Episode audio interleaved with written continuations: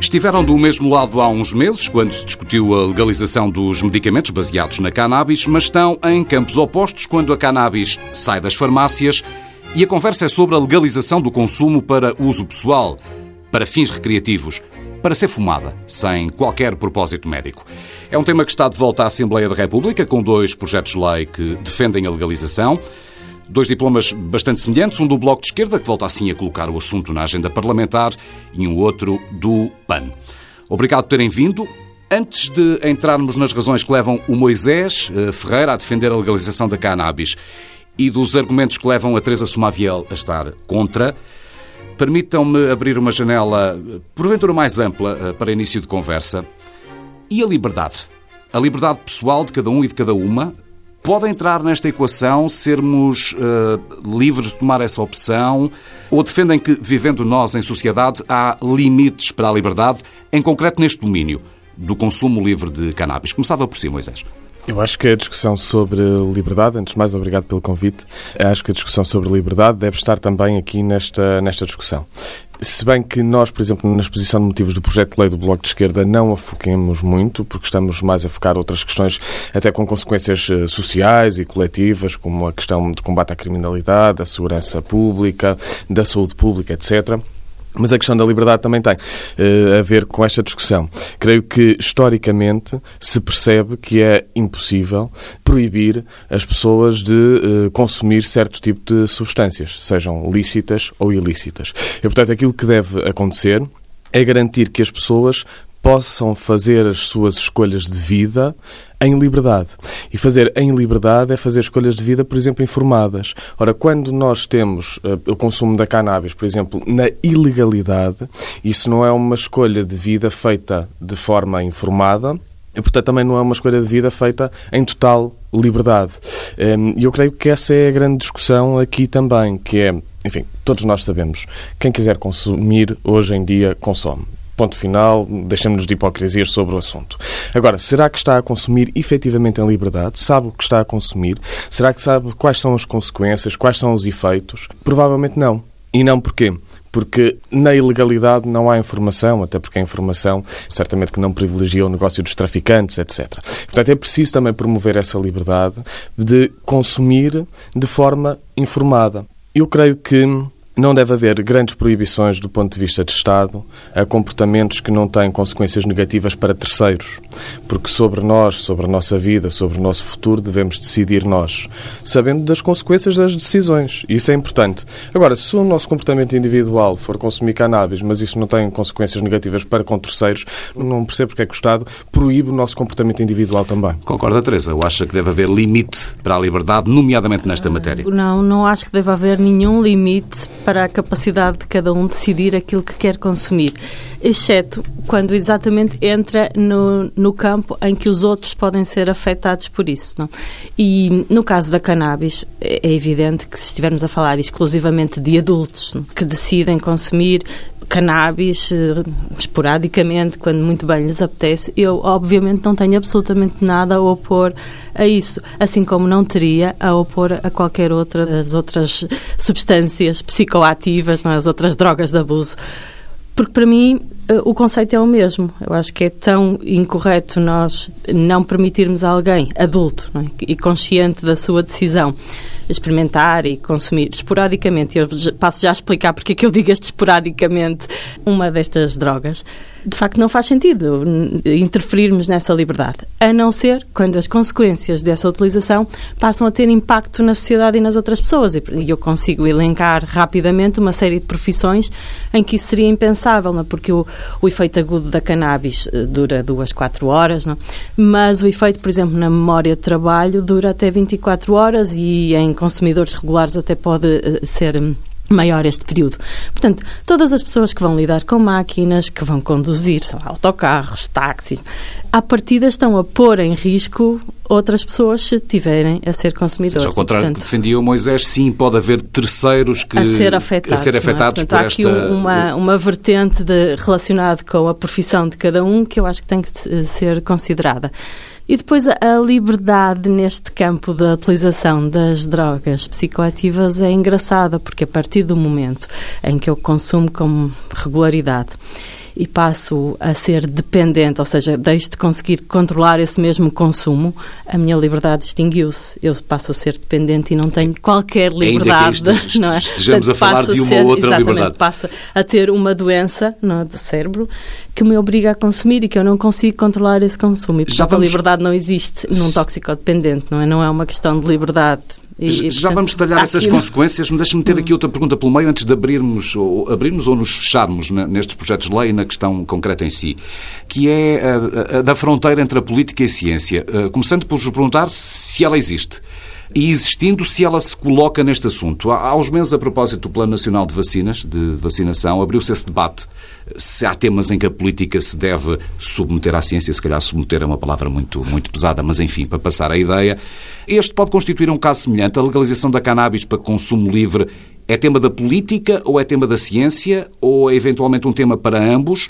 Sendo ainda mais concreto uh, e nesta matéria, a ciência deveria ter, se não afinal, que necessariamente terá que ser política, a palavra primeira? Teresa? A palavra primeira não sei se tem que ter. A iniciativa parte da política e acho que parte muito bem.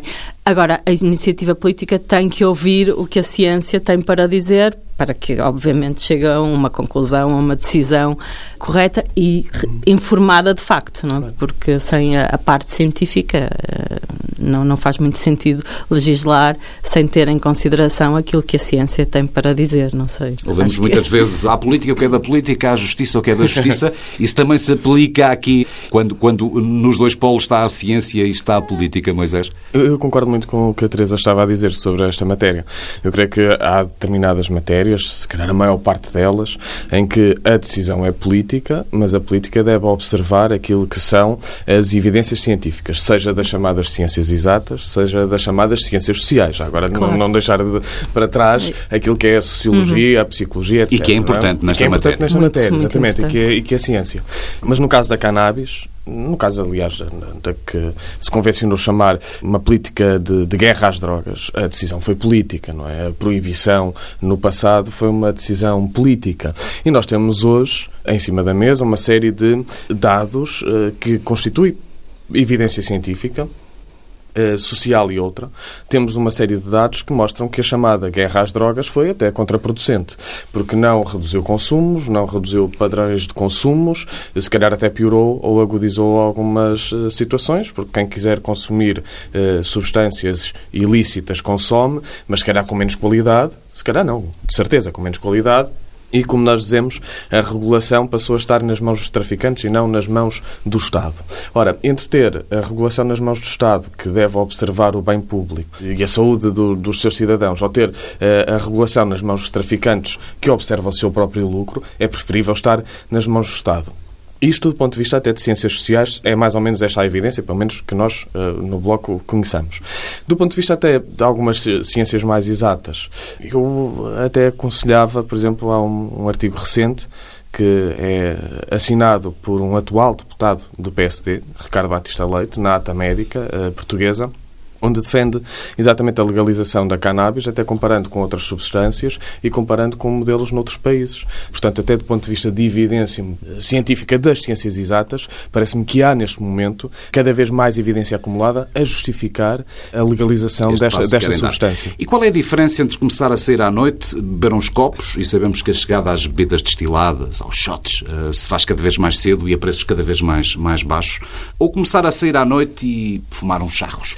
E nas noites seguintes voltar a fazê-lo. E isso tornar-se um hábito. Há grandes diferenças num eventual caminho para a dependência entre a cannabis e o álcool, por exemplo, Teresa, assim como para as posteriores implicações na saúde, quer física, quer mental. Esse é exatamente o, o meu ponto, é essas começar a sair à noite e, e, pegando um pouco naquilo que o Moisés estava a dizer, eu estaria, teoricamente, absolutamente uhum. de acordo com tudo aquilo que o Moisés disse e com o papel que o Estado deve ter, de facto, nesta regulação e no facto de tirarmos este, este controle da mão dos traficantes. Mas, infelizmente, a evidência a mim o que me mostra, e pegando na questão do álcool, é uma coisa diferente, não é? Porque nós já temos, e foi uma batalha grande, passar a idade de consumo do álcool 16 para 18 e, e primeiro só para as bebidas brancas, depois mais tarde lá foi possível passar também para a cerveja e para o vinho. Mas a verdade é que qualquer um de nós que sai à noite olha à sua volta e o que vê são miúdos, crianças, 12, 13, 14 anos, completamente embriagadas, com um acesso completamente livre ao álcool, que teoricamente não é possível, não? mas que o Estado não faz absolutamente nada para manter esse controle. E é, essa é a minha maior preocupação. É que o mesmo venha a É que o mesmo pelo... venha a suceder com a cannabis se nós não formos extremamente cautelosos da forma como expomos este assunto e não deixarmos muito, muito claro não? que para o adolescente, assim como o álcool é extremamente tóxico, até porque enquanto um adulto metaboliza grande parte do álcool que ingere, e, portanto a quantidade de álcool que chega ao cérebro é muito menor, no adolescente, como as enzimas que têm esse papel de metabolização do álcool ainda não estão a ser produzidas em quantidades suficientes, a quantidade de álcool em circulação e que chega ao cérebro é muitíssimo maior. Portanto, a intoxicação e a, e a passagem a um estado de abuso de álcool e depois possivelmente a uma dependência de álcool é muito mais fácil no adolescente. Ou seja, o que me está a dizer é que há aqui similitudes entre o consumo de álcool Exatamente, e o consumo de cannabis. porque da mesma maneira, para os adolescentes, a cannabis tem efeitos tóxicos para o cérebro que no adulto não se põem e que têm a ver com a fase de maturação do cérebro. Aquilo que às vezes ouvimos no senso comum de epá, hum, é preferível fumar uns charros do que estares aí a beber álcool exceder-te no consumo de álcool, isso é uma, é uma ilusão uh, ou tem sim, alguma não. adesão à realidade? tem bastante, há, há, muita evidência, neste momento não há, acho que não há espaço para dúvidas de que de facto para o adolescente e sobretudo quando falamos destas plantas que têm uma percentagem de THC mais elevada hum. do que a tradicional e deixando de fora os só dizer aos nossos é? ouvintes que o THC é o tetrahidrocannabinol. Não que é, no fundo, a substância Ativa, psicoativa da, uhum. da, da, da, cannabis. cannabis e que é muito mais elevado hoje em dia do que era nas, sim, nos sim, pais, sim, é na, geração dos pais destes adolescentes. Uhum. Portanto, quando pensam naquilo que eles usaram anteriormente e comparam o efeito, não estão a comparar uhum. a mesma coisa, estão a comparar uma planta em que houve modificações que levaram a um desequilíbrio entre a produção desse THC, do tal psicoativo, que provoca este estado que se procura com o uso da, da uhum. cannabis, e uma outra substância que também também a planta tem, que é o canabidiol, e que é neuroprotetora. Uhum. E, portanto, na planta anterior elas estavam mais ou menos equilibradas e os efeitos da planta eram muito menos críticos do que são agora em que esse equilíbrio se perdeu. O Moisés vai defender que a legalização é a melhor forma de controlar os índices THC, mas antes de lá chegarmos, e até porque o Moisés é também psicólogo, é também desta área, há aqui grandes diferenças entre o consumo de cannabis e o consumo de álcool, diferenças sensíveis que levem eventualmente ao Estado a ter mais pruridos em legislar a legalização da cannabis do que em legalizar hum. o consumo de álcool, por exemplo? Creio que é essencialmente cultural. A forma como nós olhamos para o álcool, olhamos para a cannabis ou para outras substâncias, é essencialmente cultural. Cada substância é uma substância, é uma verdade lá para Alice, mas é verdade. Cada uma atua de forma diferente e cada pessoa é uma pessoa, portanto tem sempre consumos diferentes. Se calhar há pessoas com consumos problemáticos e até policonsumos no álcool, por exemplo, e haverá, certamente, como existem também no caso da cannabis. Mas não é por causa de existir alguns consumos problemáticos no álcool que nós estamos hoje a defender a ilegalização do álcool. É? Da mesma forma que existindo consumos problemáticos na cannabis, que certamente existirão, que creio que serão uma exceção, como no caso do álcool também, são uma exceção à regra, não é por causa de haver alguns que nós devemos manter a ilegalidade. Nós não dizemos, nem nunca me ouvirão dizer, nem ao Bloco de Esquerda ouvirão dizer, que a cannabis é uma substância inócua. Não é. Não é. Não é. Não é. Tem consequências, aliás, algumas dessas consequências são exatamente procuradas quando se consome, é? a psicoatividade, e tem outras consequências, claro. Mas aquilo que nós dizemos, por exemplo, é que manter a cannabis, que é a substância ilícita mais consumida, na ilegalidade é estar a piorar todos os efeitos adversos que podem vir uh, do consumo de cannabis. Vamos então entrar exemplo, em concreto no uhum. diploma. Sim, sim, sim. Uh, Deixa-me dar um ligeiro enquadramento do ponto onde estamos. Uh, Portugal aprovou em 2001 a descriminalização do consumo. Uh, dito de outra maneira, o consumo deixou de ser crime, mas a compra, a venda e o autocultivo continuam a ser, é de alguma forma aquilo que pretendem vir uh, resolver, digamos assim, dar resposta com a entrega deste diploma. Logo na entrada, logo no texto inicial do projeto de lei, decretam o falhanço da, da política proibicionista uh, no combate ao consumo. Ora, o que diz quem está do outro lado? Diz que sim, a, a proibição não chega, mas contribui para diminuir o consumo, algo que a legalização nunca conseguirá. Como é que sustenta Moisés que a legalização é a melhor arma para diminuir o consumo? Olhando até para as experiências internacionais. Há poucos anos nós não tínhamos experiências internacionais que nos permitisse eh, ter eh, dados concretos eh, vindos da realidade. Neste momento temos, não é? porque o Uruguai já legalizou há alguns anos, alguns estados dos Estados Unidos já legalizaram, o Canadá é muito recente, portanto ainda não tem o seu projeto sequer no terreno. Se bem que haja modelos diferentes, deste ponto de vista, do Uruguai e de alguns estados dos Estados Unidos, nós temos já alguma evidência principalmente dos Estados Unidos, que mostram que nos Estados em que legalizaram o consumo estagnou, a idade de início está mais ou menos estável, não houve grandes oscilações. Aliás, nós já tivemos um pouquinho essa experiência em Portugal no início do milénio, quando descriminalizamos, que é uma coisa diferente, mas quando descriminalizamos, e toda a gente dizia, ainda nos lembramos do CDSPP de Paulo Portas a dizer que Portugal ia ser o paraíso dos traficantes, não é? E não aconteceu nada disso. Pelo contrário, muito o consumo de algumas substâncias, como por exemplo a heroína, caiu abruptamente, e ainda bem, e também uh, as consequências foram, foram uh, controladas. E nós, olhando, por exemplo, alguns relatórios que são feitos nos Estados Unidos, da um, Drug Policy Alliance, que em 2018 analisou as consequências em alguns estados dos Estados Unidos, aquilo que eles dizem é o consumo, do ponto de vista de número de consumidores e de idade de início de consumo, está mais ou menos estável, não houve grandes alterações. Os gastos com a justiça, isso sim, diminuíram substancialmente e, portanto, esses recursos até podem ser utilizados naquilo que realmente até importa, no combate ao crime violento, ao crime económico, etc. E houve, uh, aconteceu uma coisa muito interessante que foi em alguns estados, os consumos de opiáceos e a morte por overdose por consumos de opiáceos baixou eh, significativamente até um quarto, até 25%, com a legalização eh, da cannabis. Só muito rapidamente, na, na Nova Zelândia, recentemente, houve um surto por assim dizer, de mortes eh, por overdose por consumo de cannabis sintética. E isso lançou um debate muito interessante na Nova Zelândia sobre se deveriam ou não legalizar a cannabis natural por uh, oposição à cannabis sintética. E é isso que nós propomos também no projeto de lei do Bloco de Esquerda, portanto, que haja uma legalização, mas que essa legalização seja responsável que o Estado até possa, como acontece, por exemplo, no Uruguai, que o Estado possa impor um limite à concentração de THC para combater isto que tem acontecido nos últimos anos, né, que é a planta e produto vendido na rua cada vez mais psicoativo, uhum. e isso sim pode originar depois surtos psicóticos e outras coisas que se vão ouvindo falar. Portanto, se for legalizado, pode ser regulado até a concentração de THC e a proibição total de venda de cannabis sintética ou de cannabis que tenha, eh, de alguma forma, seja, sejam adicionadas outras características, como outro tipo de sabores, como outro tipo de aromas que não sejam os naturais, que seja eh, comercializada com adição química, etc. Portanto, é possível fazer isso. E isso torna muito mais seguros os consumos do que aqueles que hoje se fazem comprando na rua, parece-nos. Onde é que, em seu entender, Teresa, esta argumentação incorre em erro? Uh, em erro eu não diria, acho que é um pouco utópica. uh, porquê? Primeiro, é óbvio para qualquer pessoa que lê a lei no seu atual estado e, e eu devo dizer que Muitas vezes me senti orgulhosa da nossa lei no estrangeiro, em várias uhum. circunstâncias. Ela é dada muitas vezes em conferências como um bom exemplo, não é? Portanto, apesar das suas falhas, continua a ser um bom exemplo.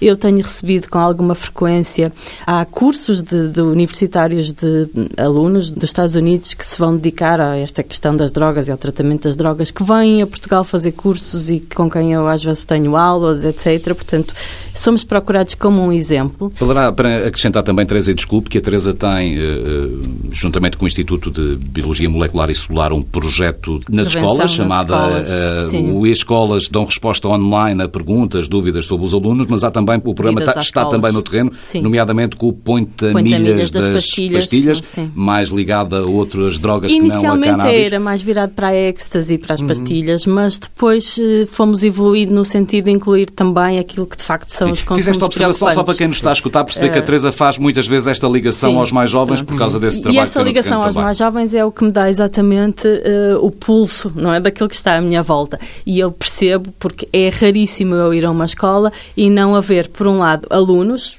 nono ano, décimo ano, que ficam quase ofendidos quando eu digo que a cannabis tem consequências e que não é uma droga inócua e, portanto, essa informação tem de facto uhum. de ser interiorizada pela população adolescente para que haja uma diminuição no, na idade de início de consumo e neste momento isso não acontece, até porque a forma como estes assuntos são introduzidos na maior parte das escolas não é melhor e, e piorou nos últimos anos, com alterações que foram introduzidas no, no programa escolar por um lado. Por outro lado, há também sempre alguém, normalmente entre os adultos, os professores, etc., que conhece casos de alunos mais perto dos jovens adultos, 19, 20, 21 anos, que já tiveram surtos psicóticos por utilização dos canabinoides. Portanto, isto é um, uma coisa que está muito presente na nossa sociedade. E, por outro lado, eu, olhando assim para os números que nós temos de consumo, desde que esta lei está em vigor, se olhar para o consumo de, de cannabis numa população relativamente jovem, uhum.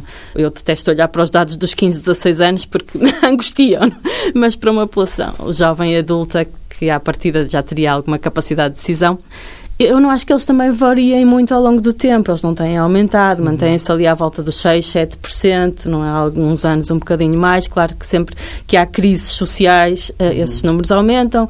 Quando a qualidade de vida uh, aumentam, esses números diminuem. Acho que é fácil de perceber.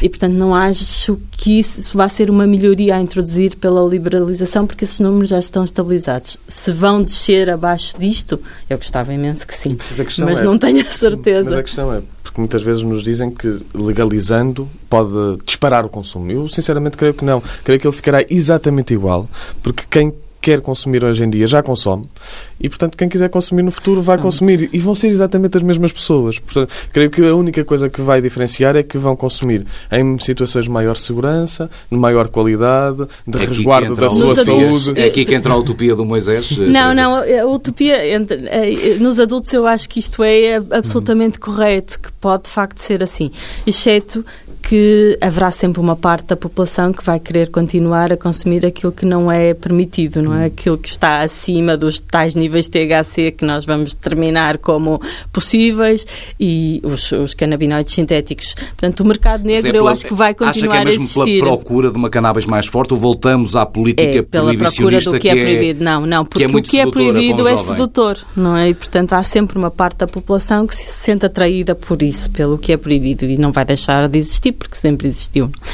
Mas, por outro lado, eu acho que também temos que olhar com muita atenção para o exemplo daquilo que foram as smart shops. Não é? As smart shops são muito recentes, tiveram felizmente um, um, período curto em Portugal, mas um período negro, é? Porque o que é que acontecia? Nós tínhamos uma população adolescente a quem era transmitido de boca em boca que o que era vendido naquelas lojas era legal, o que era absolutamente falso. Não é? Um composto para ser determinado como ilegal tem que ser estudado, temos que determinar quais são as suas características, etc. Isso demora muito tempo a fazer e neste momento nós temos a chegar aos mercados cerca de 70 compostos por ano novos, não, é? não no canabinoides, de outro tipo de substâncias. Uh, As drogas de vão de escada, como foram. que mudam sistematicamente. Portanto, é, é, impossível caracterizar aquelas substâncias à velocidade necessária para as Até porque ela é proibida, depois basta alterar uma molécula para ela já ser uma qualquer. substância e, portanto, diferente. É? portanto, é, é, foi preciso pô-las de quarentena, não é? Para, para Mas isso não vem dar razão ao Moisés, Teresa? Não, que porque... Uma, uma, uma droga, uma qualidade de droga, digamos assim, mais controlada evitará casos como este? Eu, não, não porque o que aconteceu nesse quadro de legalidade foi, de facto, nós verificarmos claramente, a partir do momento em que essas lojas eh, se auto-fecharam, no fundo, não é? desapareceram, que os problemas uh, associados ao uso destas drogas que eram vendidas nas smart shops desapareceram a pique. Não? Porque, de facto, o número de adolescentes que está disposto a, a, comprar drogas na internet, que tem um cartão de crédito para fazer compras no mercado negro, na DeepNet, etc., etc., é muito baixo. Mas o número de adolescentes que, sabendo que uma determinada droga é legal, é? tem dificuldade em perceber porque é que é legal para os adultos e não é legal para os adolescentes, não é? Portanto, esta questão da informação aqui é muito importante e eu não tenho a certeza que ela vai ser transmitida de uma forma eficiente, faz muita diferença. E, portanto, uh, o meu medo é que os adolescentes pensem, como eu os vejo dizer, ok, sim, isto é bom para os adultos, também é bom para mim. Uhum. E, portanto, é esta é a minha questão principal seja, com a legalização. Era isso que eu ia dizer, todos os pontos em que divergem, é? Eh, este é, é, seguramente o mais sensível à é. defesa da saúde pública. Se bem entendi, Teresa, aquilo que mais a preocupa ou aquilo que antecipa com maior preocupação é o modo como os jovens vão apreender esta decisão dos políticos e receia-se, bem percebi, eh, que venha a existir um agravamento de danos eh, causados pela cannabis, mais do que aqueles que existem hoje. Há aqui uma existência também, Moisés, um, um baixar de braços perante a impossibilidade de lutar por aquilo que ainda ontem vi escrito pela Associação de Médicos Católicos como uma sociedade livre de drogas. É uma espécie de não podes com eles, eh, junta-te a eles, ou, ou estamos perante mais uma utopia? E isso da sociedade livre de drogas é uma coisa que nunca existirá. Que, creio que nunca existirá. E, e, e creio, portanto, não vale a pena alimentar. E, e, creio que é absurdo uh, continuar nesta senda da guerra contra o vício, contra uh, o uso de substâncias, Concorda etc. Que é, é, bom tirarmos a moral desta história? Sim, completamente. Sim. Embora eu tenha assim um lado conservador em que gostava muito que, não é, que as pessoas, de facto, não sei se, se o Moisés se lembra de um debate em que estivemos os dois, uhum. em que havia alguém na assistência que dizia que a coisa melhor para ele era um fim de um dia de trabalho pesado, chegar a casa e poder fazer o uso da cannabis. E eu acho que ele deve ter todo o direito, como uhum. adulto, a uhum. fazê-lo. Mas tenho muita pena que ele precise de o fazer porque é uma forma de. Uhum. É uma fuga à realidade. Mas isso não foi sempre assim. A história da humanidade não é, é feita sim, é de fugas da... à realidade. Sim.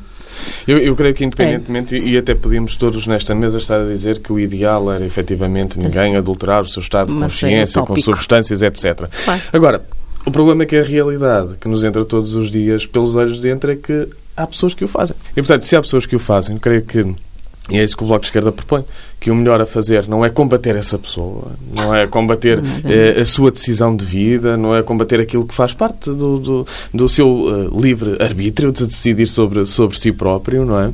É dizer, então, já que a tua decisão é essa, que o faças com o mínimo risco possível para a tua saúde. E é isso que nós propomos aqui. Porque quando propomos a legalização é exatamente nesse sentido, é de garantir qualidade do produto, minimização de riscos, melhor segurança individual e segurança pública também no, no consumo. Eh, e é isto. Acho que já ultrapassamos, ou já deveríamos ter ultrapassado enquanto sociedade, esta ideia de combater todos aqueles que. Não estou a dizer que, que a Teresa tenha dito isso, não é, não é isso. Acho que estamos de acordo nisso, isso, exatamente. Não, não. Mas acho que enquanto sociedade, e esta coisa da guerra às drogas, é, é isto, não é? É combater as pessoas que querem consumir uma substância qualquer que nós, por enfim, decisão política eh, ou outra qualquer, às vezes até económica, decidimos que não é aceitável. Bom, isto não faz sentido, porque as pessoas consomem, a realidade é outra, e nós das duas uma, ou legislamos para a realidade, e isso pronto, efetivamente tem alguma eficácia e tem algum proveito para a sociedade, ou então estamos a legislar para uma coisa que não existe e vamos continuar a manter na ilegalidade milhares e milhares de pessoas que vão continuar a fazer as suas opções de vida. Agora, se calhar as suas opções de vida em piores condições para elas, não é? E com, com maior prejuízo para a sua vida. Deixa-me então entrar no terceiro grande eixo do diploma que apresentam, que é o combate ao mercado negro, que identificam como o real detentor da política de drogas atualmente. Uh, um mercado, argumentam também, que não tem nenhuma preocupação com o interesse e saúde públicas. Há pouco Moisés invocava uh, os resultados das experiências que estão a decorrer em, em dois países em concreto, em alguns Estados norte-americanos, e se hum. haverá algo de consensual que nos chega dessas experiências, será o facto desse mercado continuar a existir e não dar propriamente sinais de estar menor, de, de, uhum. de gerar menos receitas. O que é que vos leva hum, a estar tão otimistas, Moisés? Uh, a consciência de que este é um caminho demorado, que eventualmente demorará uma geração a ser cumprido, mas que se fará, esse caminho far-se-á, uhum. ou estamos perante mais uma utopia, este mercado existirá sempre, quanto mais não seja, como há pouco dizia a Teresa, para oferecer drogas que têm graus de pureza mais elevadas, superiores àqueles que o Estado permite que sejam vendidas? É, é uma pergunta difícil, à qual eu tentarei responder. Isto é, é um, muitas vezes um jogo do gato e do rato. E eu creio que se nós ficarmos no jogo, nós enquanto sociedade, né, se ficarmos no jogo de irmos atrás dos traficantes, ou seja, ilegalizando aquilo que vão introduzindo no mercado, estamos sempre a perder, porque eles estão sempre um passo à frente. É tão simples quanto isso.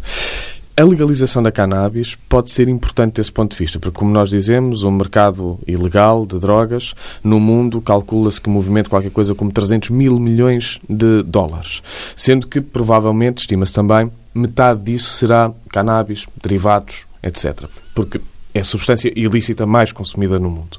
E, portanto, tem, em volume, representa muito. Ora, nós ao legalizarmos a cannabis, vamos estar uh, a atacar um core business dos traficantes. Não quer dizer que eles não vão introduzir outras substâncias no mercado. Vão, irão sempre. Agora, eu creio, e estamos uh, muito convictos disso, que uma grande parte dos consumidores, dos usuários atuais de cannabis, irão preferir uma via mais segura.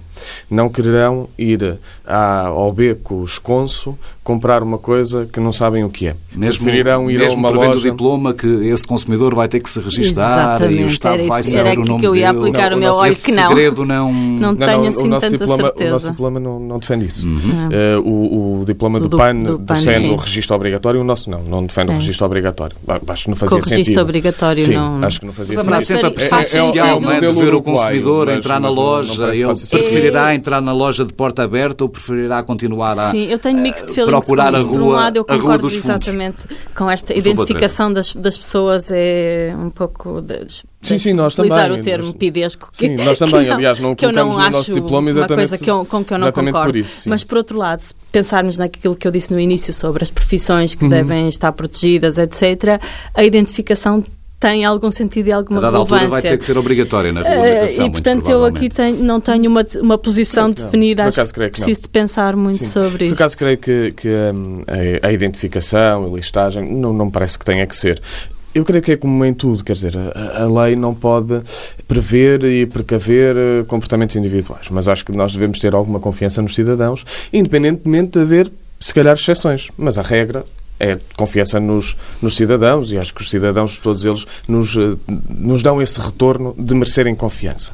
Por exemplo, a Teresa elencava uma série de profissões para as quais, se calhar, é incompatível pelo menos um padrão de consumo regular, claro, diário, claro. etc como provavelmente muitas profissões eh, são incompatíveis com o padrão de consumo regular de álcool por exemplo. Absolutamente. E a maior parte dos profissionais não eh, se embebeda todas as noites e vai Sim, no outro dia pelo, trabalhar. Por é? outro Portanto, lado, aqui... nós temos ferramentas não é, que nos permitem com facilidade fazer um, uma paragem de, de, das pessoas que estão a conduzir na rua e medir com facilidade os níveis de álcool de quem está a conduzir. Não, não, não é que isso tenha uh, grande efeito dissuasor ou efeito suficiente na, na população.